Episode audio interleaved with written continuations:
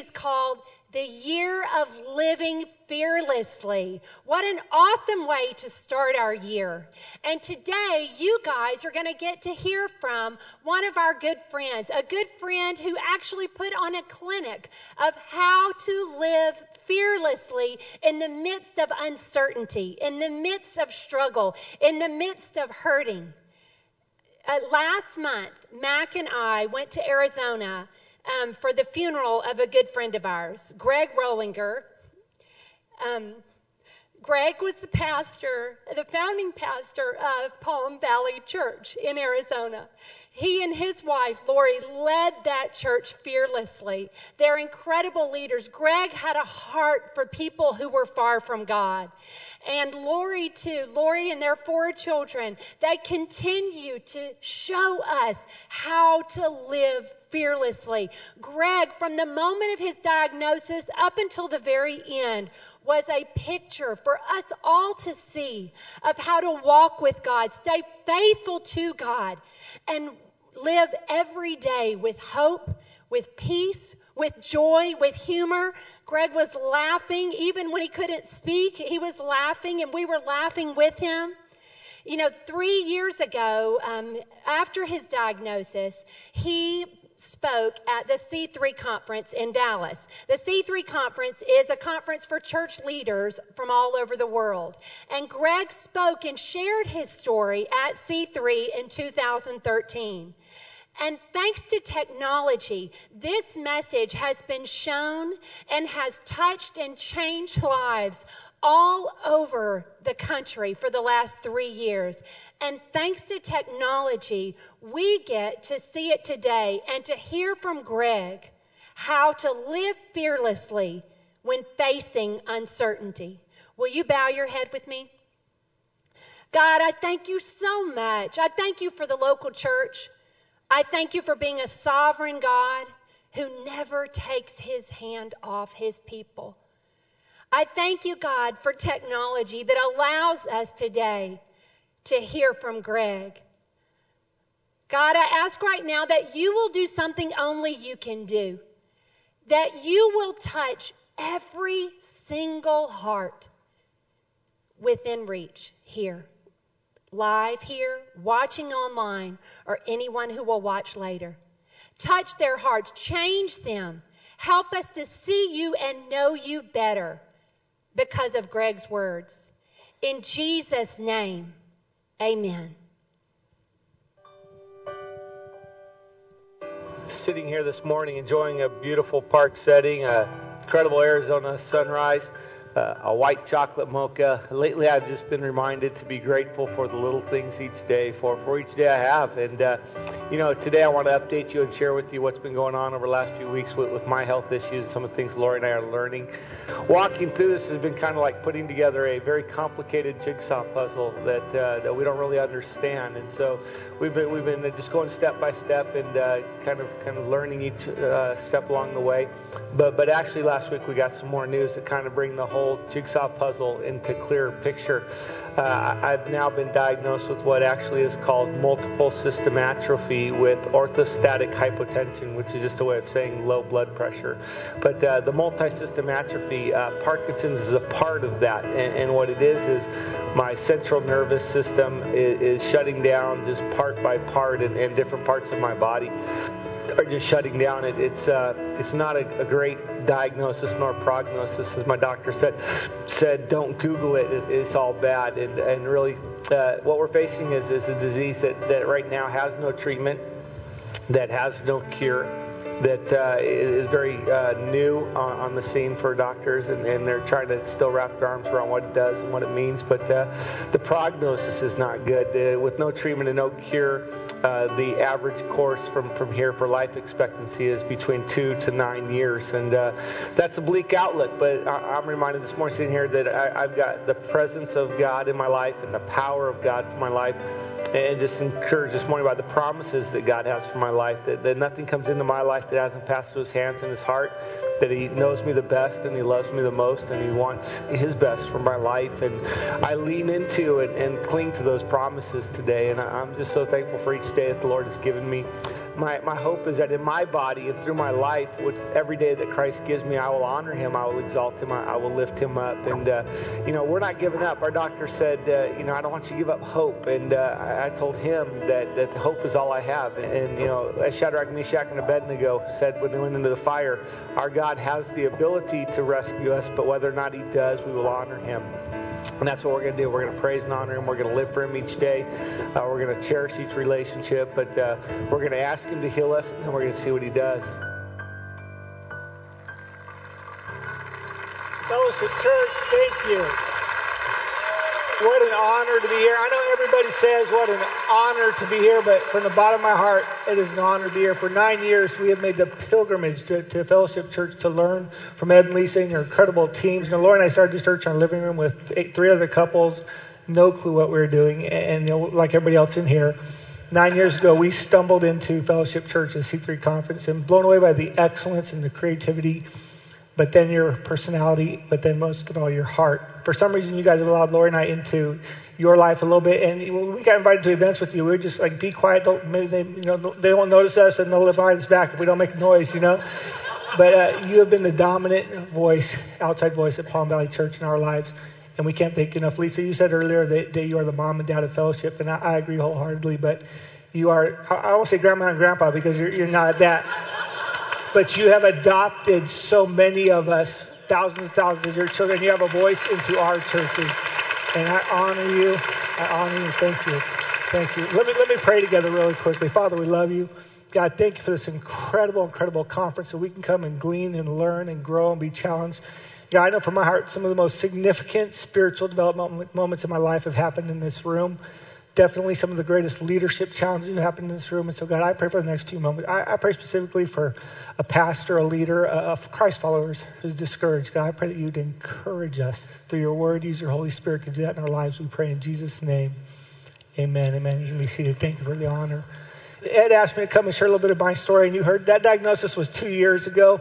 And uh, so we were just walking through that. And, and really, it's kind of funny because a couple years ago, I was sitting right back over here, and one of my staff members asked me, if you ever got to speak at something like this, what would you say? What would you talk about? I, I had no clue. I had no clue. I, I, gave some dumb answer, like, I don't know, leadership or something. So I, just, I download an Ed Young message and then just change it, you know, and then use it. So but God has crystallized over the last couple years the message of my life. And, and it's not a, a, sermon, it's a living message that, that has come out of me. And, and, I'm thankful for that. And I want to talk about that. I want to talk about leading through struggle and, and leading through challenges, if, if you allow me a few moments of your time. And uh, as I do, you know, because really, you know, conferences are great and you get excited and rah rah and get cheered up. But the things I've always taken from C3 is that the, the, the principles of leadership and, and, following Christ and leading people to where God wants you to go, not where they want to go, and something I've learned here. And, and over time, I also learned that life is not always as we plan it. We don't get to control what happens in our life. We don't get to control what comes into our life, but we can control our response and how we react and, and how we respond to what, what comes into our life. And uh, I learned that early age. When I grew up, I, I was raised by a single dad. Someone asked me recently, what was Christmas like at your house as a kid? And, and I was like, angry and stressed, you know, because my dad was a single dad and he was trying to get all the decorations up and the presents out and he was still working. And it was just always that way. And matter of fact, my, my most significant memory of that period of my life is 10 years old. It was Christmas. And because, you know, back then my, we didn't have a lot. Now kids like put their list together and they expect to get everything they, they put on their list. Remember back in the day, there was like the rotating present. It was your year to get the good present. And then, then you had to wait a couple years, you know, to come back to the good present. I was 10 years old. It was my year to get the good present. And about August, I started dropping the hints. I wanted this Huffy bike. It was a beautiful bike. Yeah, I remember. If you don't remember Huffy, you're, you're too young. Okay, you got to go go Google it, and you will learn about the, the, the beautifulness of Huffy. It was a black Huffy bike with this gold chrome, gold rims, and it was just man, it was so nice. I could just picture a card in there, sounding like an engine, you know, between the spokes. And I kept dropping hints. Every time I went to Montgomery Wards, I'd tell my dad, that's what I want for Christmas. You remember Montgomery Wards, right? No? Okay, I'm speaking. Thank you. The older folks. Yes, thank you. We go to Montgomery Wards. I say, Dad, that's what I want for Christmas. He said, Well, we'll see what Santa does, which is code for it isn't happening, right? and so at Christmas, house, I was always trying to find out the, the gifts, know, what was coming and, and, what was actually in the closet. And so I looked everywhere that, that year for the bike and couldn't find it. Christmas Eve, we had a tradition because none of my two sisters and I didn't trust each other, and, and they didn't trust me. We'd all sleep together up in my sister's room upstairs in the hallway, end of the hallway. And so that night, my dad put us down there, and he, he closed the door, and then he put chairs up outside the door, like locked us in. I don't know if there's a fire, you had to go to the bathroom, you're out of luck, right? But I was trying to wait out my sisters, and I waited them out, waited them out. You know, I'm staying awake, trying to keep myself awake they go to sleep, because I want to go down and see if the, the, the, the Huffy bike was there. And, and I kept waiting, and finally, about 2, 3 a.m., it's probably like 9:30, but I was 10, so I was like, Beth, Beth, Michelle, Michelle. No response. I think I'm good. I start shimmying across the floor like a Navy SEAL, right? Get to the door, creak the door open, and there's chairs there, right? So I start shimmying through the chairs, up and over the legs and around the legs and through and I made it farther than I'd ever made it before. I got outside of the chairs. We're on the top level. It's a tri-level house. So I start running down the hallway. And I'd run down the hallway about 20 steps and then got to my dad's room. Right before my dad's room, I'd turn right and go down the stairs. And there was 12 stairs. I knew because I jumped four, four, and four. I had it memorized, right? ADHD, right? Ed, you get that? And, uh, and I did over, and then it land on this like entryway there. And so I'm running down, and, and then once I land on the entryway, you turn left and go down, and there's the, you know, lower levels where the, the tree was and the presence. So I'm running down the hallway. I'm going towards my dad's door. I hit the, t- the end of the hallway. I turn right, and I, there's a little light coming through the, the skylight, right? And I take two steps, and I get to the top of the stairs. I'm about to jump, right? Four, four, four. As I start to jump, my dad had decided that year to add an extra level of security to the system. He put chairs and pots and pans stacked together at the top of the stairs, right? So I jump, I literally hit smash into the chairs and all the pots and pans. I start instead of four, four, and four, I just go one by one by one, by one you know, falling down and chairs are on top of me. I hit the platform down on the bottom, and I'm laying there like dumb and dumber, like laid out, right? You know, chairs on top of me, pots and pans are coming out, ding, ding, ding, ding, ding, ding, ding, ding, ding, right? and I'm laid out on the floor, and chairs on top of me, pots and pans on top of me, and all of a sudden the light clicks on. My dad's up at the top of the stairs, my sister, and they're like, "Come on, come on!" They're laughing at me, making fun, right? I learned what we all learned. Life's not fair, and sometimes you get disappointed, and you got to deal with it. And I want to talk to you about how we have dealt with what has come into our life over the last few years. Because what we decided is, what God has allowed into our life, we want to honor Him with everything we have. And, you know, the diagnosis of my life for, for two years ago, you know, we, we had no clue. Three years ago, we were on vacation hiking through the Rockies, and I was as healthy as any other 42 year old guy, probably more healthy than most. And, uh, you know, having a good time and then we started noticing differences and started going to doctors and they couldn't figure out. Finally, we got the diagnosis of multisystem atrophy, and the doctor said, "There's no treatment, there's no cure." And he said, "Good luck." That's pretty much what he said. We said, "Thanks a lot," right? He said, "Don't Google it." So what do we do first thing? Google, you know. And we've been trying to figure it out. But but one thing we've learned over the last couple of years is, is about struggle. I feel like I have a PhD in struggles. See, I watch somebody like you sit in your chairs and you just get up when you want to get up, right? And you just walk. I can't do that, right? Literally, we have a morning routine in my house. When, I wake up in the morning, I'm laying there, and I, have this morning routine. First of all, I wake up and I was like, hey, it's a good day. I woke up. I woke up. It's a good day. And I'll start thinking, Lord, this is the Lord, the day the Lord has made. I'll rejoice and be glad. And I, and I can't move yet, so I'm just kind of, you know, be still and know that I'm God. It has real resonance in my life, right? And I just lay there and, and I kind of wait and you know wait for, someone to wake up and then Lori will wake up and she'll come over and she'll start kind of massaging my, my feet and legs, get the blood flowing and literally it take me about 45 minutes to an hour to get out of bed, right? We'll just start kind of moving, wiggle, wiggle the toes, wiggling the toes. That's good. I can feel my feet, right? That's good. Somebody said recently, Greg, I'm sorry for the pain that you feel. And I said, no, no, no, don't feel sorry for the pain I feel because that's good. That means I can feel. That means I'm alive and that means my legs work. When I stop feeling the pain is when I got a problem. And so I, I, just thank God for the pain. And I, just start wiggling and I start moving and I start moving my legs a little bit. And Lori come over and she'll kind of help me. I'll just kind of plop my legs over the side of the bed and then I kind of shimmy this way. And then, then after a while, I just start to kind of rock like this. And I can't just sit right up. So I, so I, just kind of struggle with it, struggle with it and rock back and forth. And then finally I'll sit up and say, wow, I sat up. That's good. But, but, but um, now I'm sitting up. I can't just step up because I have low blood pressure. So if I step up, I will pass out. That blood rushes. It happens all the time. And passing out, we've learned, is not the best way to, to start your morning. So I just sit there for a while. I just rock a little bit, you know, trying to get the blood moving and muscles moving and trying to wake everything up. And I'll just rock back and forth and, you know, just waiting and kind of, okay, God, what are we going to do? And thinking about my day and quoting scripture and just, you know, asking God to heal me today and thanking Him that, that I'm up today and just going through, through some scriptures that I, that I go through morning. And then, I'll start rocking, and then it's time to start getting up. So I'll just start trying to rock and rock, rock, and then finally I'll you know start to feel my legs again and get ready to move. And then, and then when it's time, I'll start to get up. I start, yep, that was good. I had a little progress, right? And then, then I'll just start to move again, and I'll get a little further, and then I'll just keep rocking and keep rocking, keep rocking. I'll get, get up a little further. No, not quite. And then, then I'll get up, and like I'm almost up, and oh, no, no, I'm back down. And, and so but finally I get up, and the struggle I, I've learned has value to it. And that's what I'm talking about, the value of the struggle, because Here's the thing about, about my struggle. My struggle, it may be unique to me, but I'm not the only one. Every one of this room has struggles. You got struggles? Raise your hand. Every one of us. Yeah, yeah, except that guy. Good for you, man. Keep that. That's good. Um, but my struggle, you know, here's the hardest part. As a husband, as a dad, as a pastor, as a leader, my, my struggles cause struggle for other people. I watch my wife struggle. We, we have four beautiful children, ages seven, our seven-year-old daughter Brooke, and then 10, 13, and 15, Josh, Jake, and Zach boys and they're amazing. But, I told Lori, how does it feel like to be the single mom of five kids some days, you know? Because I, I watch her struggle, have the, the, extra weight of what I can't do around the house. And, and then I watch my kids struggle. I watch our church struggle, you know. Last week, you know, we started this church in our home, and, and we, we watched people come to the Lord and families grow, and, and our church, most part, loves me, right? And, uh, and, and I've watched the church struggle through every week, you know, wondering, am I going to be there? Am I going to be able to come on stage this week? Are they going to see me or can I not make it today? And last week we announced a succession plan for our church. You know, no time frame, but, but we announced what would happen in the case that I can't be there. You want to talk about leadership challenge and struggle?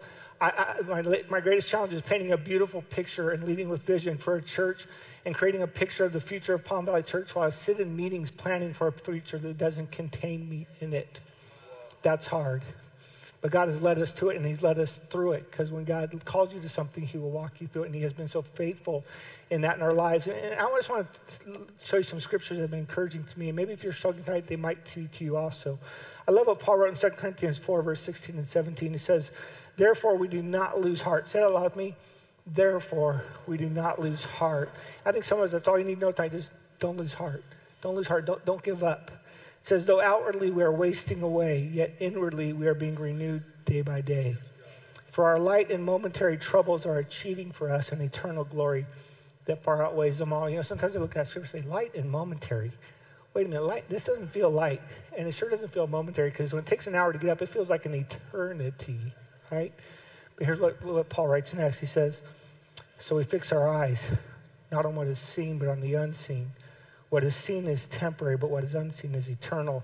I think he's reflecting what we learned in Hebrews 12, which is fix your eyes on Jesus, the author and perfecter of our faith, who for the joy set before him, Moses' joy set before him, you and I, he endured the scorn and the shame of the cross on our behalf. And so we've, we've chosen to fix our eyes on, on the eternal, what we can control, which is our response and our ability to glorify and honor God, not to fix our eyes on the struggles and challenges of our day. Because if you focus on the struggles and challenges, they will eat you alive.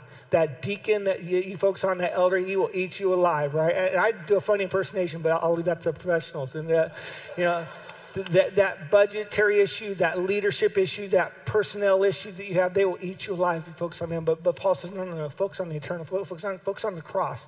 Because if you focus on the cross, everything else fades away in the background. And over the last two years, God has given me an incredible gift of perspective. You know, when we first got this diagnosis, Lori and I prayed about it, and we are you know, what do we do with this?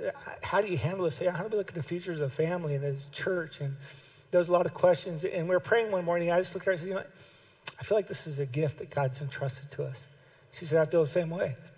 I said, what do you do with that? You know, how, how do we get stewards of a gift like this? Here's what we do.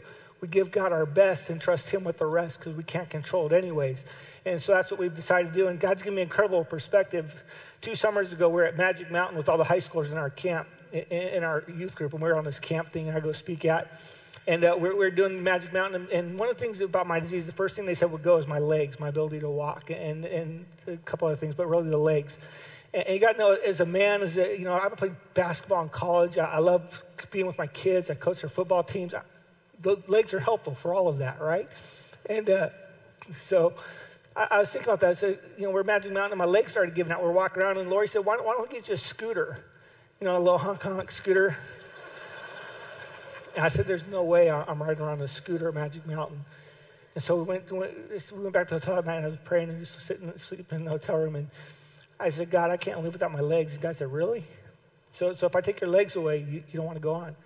No, no, hold up, God. I want to go on, but I want my legs. And God's given me this gift of perspective over last year to, to, to understand that He's doing something greater. You know, there's a beautiful illustration of a butterfly. We all know what a butterfly is. It's a caterpillar that goes into the cocoon and then works its way out into a beautiful butterfly. You want to short circuit what God is doing in the life of a butterfly, open the cocoon for it because they'll come out with a swollen body and wings that, don't work. It's in the struggle of fighting out of the cocoon that a butterfly gains its strength and its wings expand. And if you're going through struggle right now, I, I got to tell you, don't fight it. Keep struggling, keep rocking because God is building your strength and preparing you for what He's already prepared for you. He's not giving up on you. And you say, This is tough. How do I keep going? God says, Just keep going. I'm, I'm working. I'm developing. I'm, I'm working in you. I love what Paul wrote. So, to keep from becoming proud, I was given a thorn in my flesh, a messenger from Satan to torment me and keep me from becoming proud. Three different times I begged the Lord to take it away. I, have asked the Lord 3,000 times. I've asked him every day to take it away. And I understand what Paul was thinking. I'm thinking, Paul's thinking, God, do you know who I am? If you took this away, I could travel more, I could speak more, I'd have more energy. Man, I start a Wednesday night service, whatever you need, God, I could do it. But I need energy. I need this thorn in the flesh taken away. And Paul kept praying, take this away. I think Paul's wanting one of two things. He, he's wanting either God to take it away or give him an explanation. Right? Why? Why do I have this?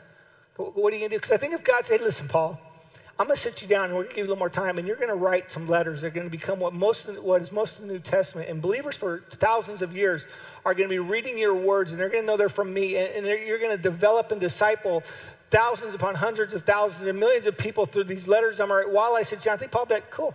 I'll sit down. I'll do that. But here's God's answer to him. Each time he said, read out loud me, my grace is all you need. My power works best in weakness. He didn't give an explanation. He didn't tell why. He says, my grace is all you need. Pastor, leader, I don't know what you're facing this week, but here's what I know His grace is all you need. His grace, so wherever you go, wherever meeting you go to, and you're like, man, the opposition, like, no, no, I got my grace is all you need. I, I need that resource. I need that build. My grace is all you need. And he told Paul, my grace is all you need. I, I think Paul learned to live that out. And look at Paul as he, as he looks back in retrospect. He says in verse 9, So now I am glad to boast about my weakness. Read this out loud to me so that the power of Christ can work through me. I can't tell you how many Saturday nights, you know, I get to church and I'm sitting backstage and I've coached my kids' football teams. I love coaching my kids' football teams. We have three teams I usually coach the Raiders, the Raiders, and the Raiders, God's team, the Raiders, right? Love them. Fun stuff. Yeah, Raiders you got to be in the house, right? Like, no, okay, silence. I sit backstage and I, service is coming and I, I change and I, I, lay down and I kind of try to crack my back and get straight and work on getting ready to preach and, and then all of a sudden you know someone comes back service is starting okay okay okay you know I need to move and literally sometimes five minutes before I'm supposed to go on stage I can't move. I'm like Michelle my assistant or Julie my assistant go, go get some help. And guys will come out and say I need you guys to pray I say, if, God wants me to go on stage, I, He needs to do something because I can't get up. You're going to have to carry me or something. And I can't tell you how many times I just start rocking. Start rocking, and man, music is ending and video's playing, and I'm freaking out. And I'm looking at my guys going, You, you better have something in the pocket, right? And, and we're on. And all of a sudden, I'll just rock, or I'll just lean forward, and all of a sudden, somewhere in the middle, and probably far less in the middle than, than I say. But as I just keep rocking, I go stand up. God just meets me somewhere and says, Okay, you got this. And He lifts me up and He takes me out on stage. And what a privilege to know, to know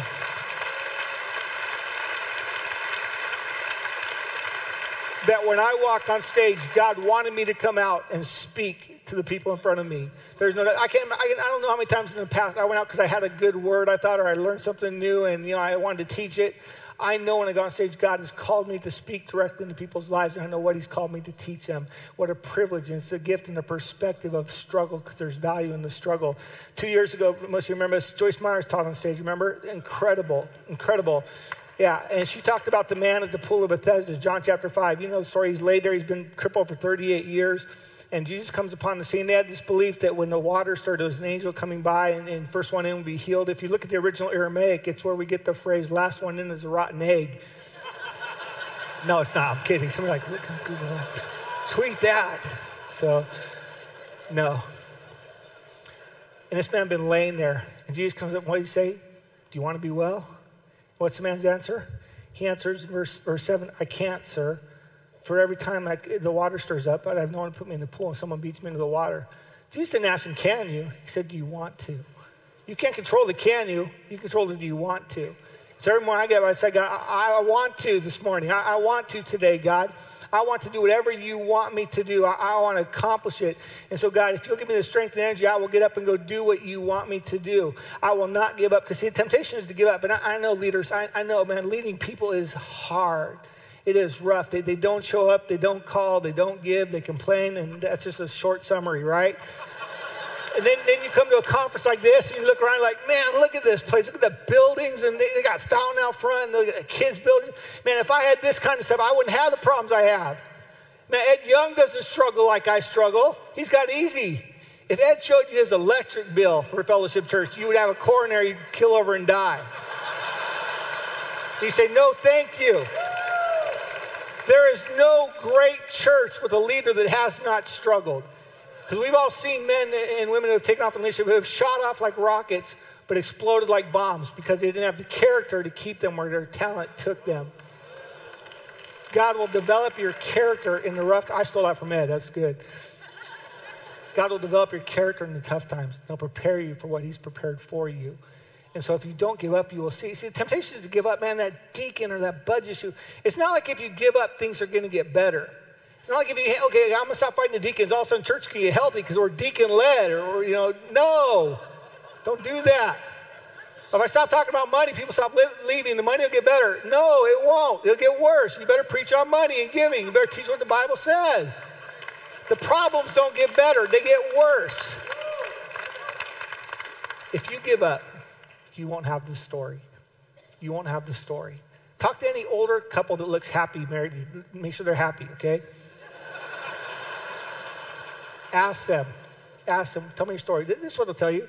Man, we got married young and we loved each other, and then we got into marriage a couple years and things got tough and they were lean and we ate top ramen and man, there was days we didn't like each other. But man, you know, we wanted to quit, but we didn't believe in divorce, murder, yes, but we didn't, we resisted and but we made it. And we're so glad we made it. Because what we have today, money can't buy, nobody could give us because we worked for it, we struggled for it, and it's ours.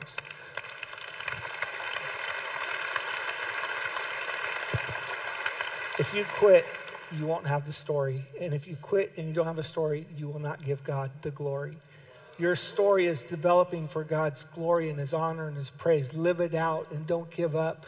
And I, I tell you, there's mornings that, that, that, I'm just sitting and rocking, there's a little voice from the evil one saying, It's not going to happen. Today's the day that you're not going to get up.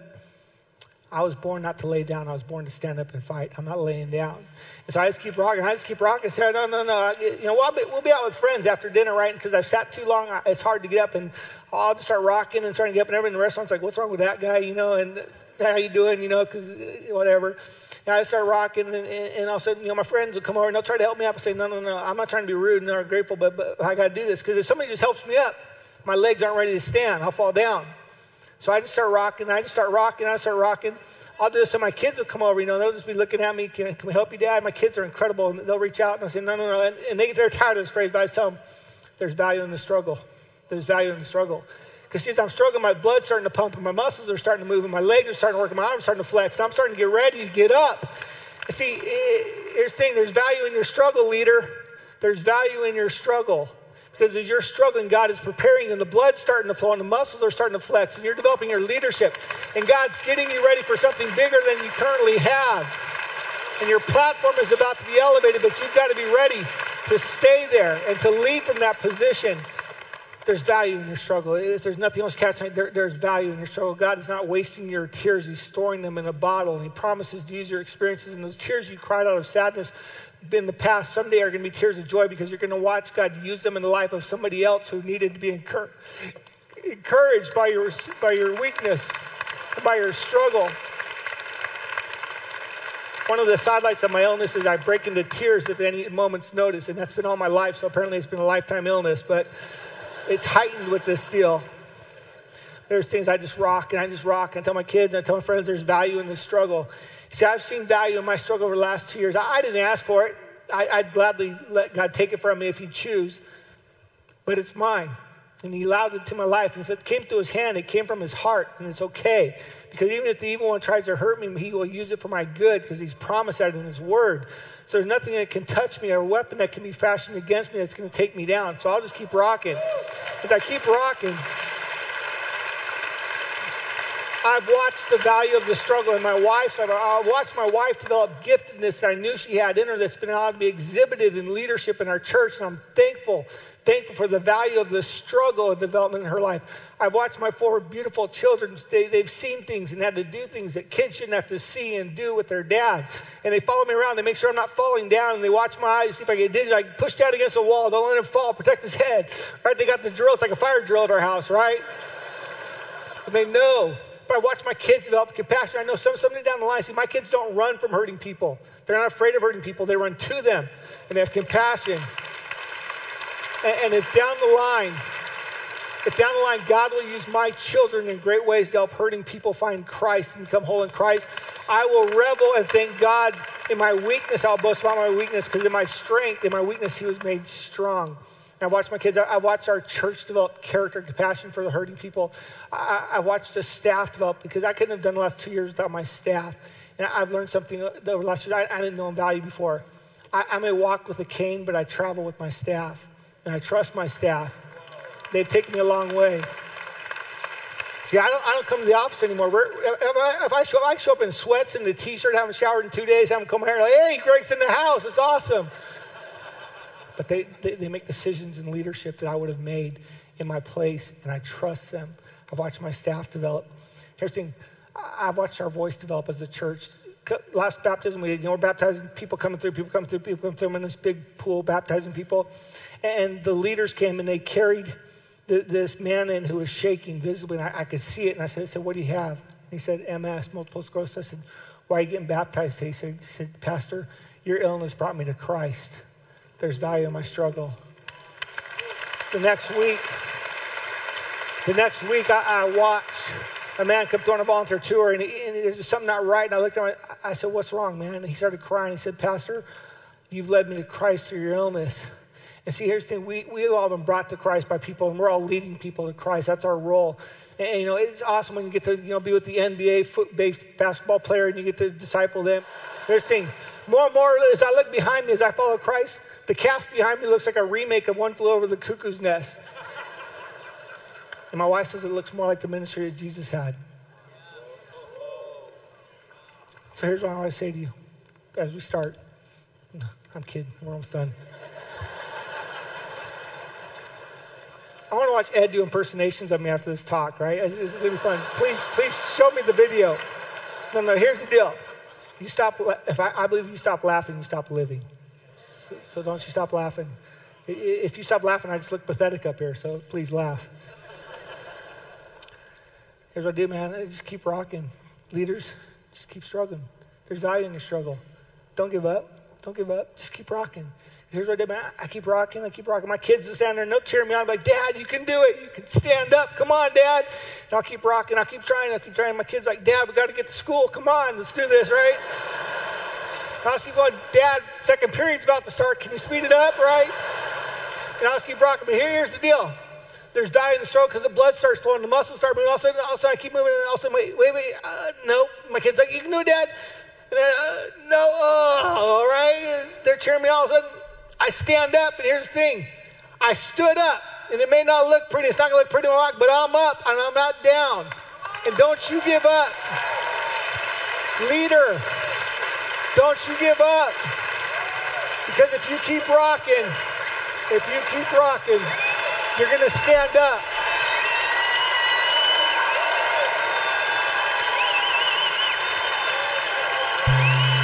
There's value in the struggle. Don't you give up. The kingdom of God needs you. You're called to too much. God's placed it within you. He wants to draw it out of you. Don't you give up. You keep rocking. Let me just close with this. I kind of forgot this. Remember that Huffy Bike Christmas? Yeah, it's a pathetic story. Here's something you need to know. As I hit the top of the stairs, and I turned right and I, I started running. I hit those chairs. There was, there was struggle all of a sudden. Because I hit those chairs, I fell down, the plots going booming, booming, and I fell on the ground. Chairs come down in pots and pans, and all of a sudden, lights come on. My dad was up there and like, hey, come on up. You know, you're caught. And they were laughing at me, but here's what they don't know. I was on the ground, I started pushing the chairs off in pots and pans peeked around the corner. I saw the back end of a tire with a little bit of gold chrome rim, and there was a Huffy bike waiting for me. And as I walked upstairs, They can make fun. They can tease all they want. Because I knew in the morning I was getting a huffy bike. I've seen too much of the goodness and the glory of God to give up now. I've got a peak of, of hope. I've got too much to give up, and so do you. The Word became flesh, and He met His dwelling among us, we beheld His glory, the glory of the only begotten of the Father. We've seen too much at the cross and the empty tomb. Don't you give up. You keep rocking.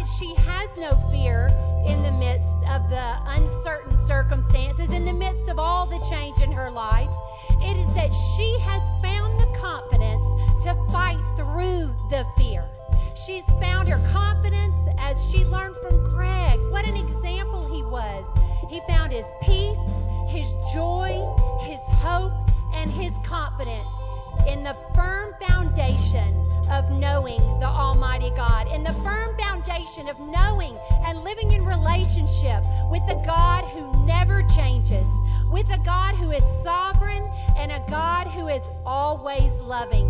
And that's the same peace, the same hope, the same joy that Lori's living with today.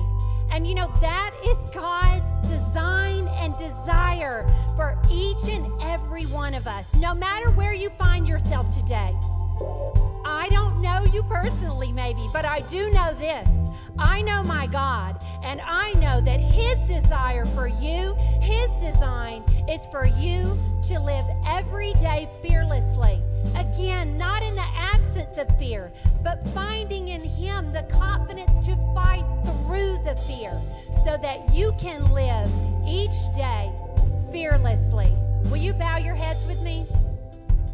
Father God, we are so grateful that you are such a big God. We thank you that you sent Jesus, that Jesus enables us to live in relationship with a perfect, holy, and loving God. God, I know right now that there are people in this room who are facing uncertainty, who are facing struggle. Maybe they're in the midst of it right now. God, my prayer for them is that you of your glory, of your goodness. Give them the strength they need to keep rocking, to fight another day. God, I also know that there are people in this room who have not yet stepped into that relationship with you, who do not yet know how to stand on the firm foundation of your strength, your hope, your peace. With every head bowed and all eyes closed, if that's you today, and you've never stepped into a relationship and committed your life to Christ and begun living fearlessly, I, I believe today is your day. If that's you today and you want to step into a fearless life of living with the sovereign God, then all you have to do is say this prayer silently with me Lord, I love you. I need you. I understand my sin separates me from you, but I accept the forgiveness and the grace that Jesus offers. God, from this day forward, I want to live with you and for you. I commit my life to you today. If that's your prayer, then I want to encourage you by saying that you've just stepped into the relationship that will give you the strength, the peace, the joy, the hope to live each day fearlessly. And I'm going to ask if you just prayed that prayer and stepped into a relationship with Christ for the first time, that you raised your hand fearlessly. That you mark this moment, that you recognize it as the moment that you begin living fearlessly in relationship with the Almighty God. We would also ask that you would take the time to let us know through the connection card that you got when you came in today. Let us know by checking that box that says, I committed my life to Christ today, and hand it to someone at the blue tent on the way out. You see, we're a church that prays for moments like this. We're a church that that wants to come alongside you and help you navigate this journey of living fearlessly with the Almighty God.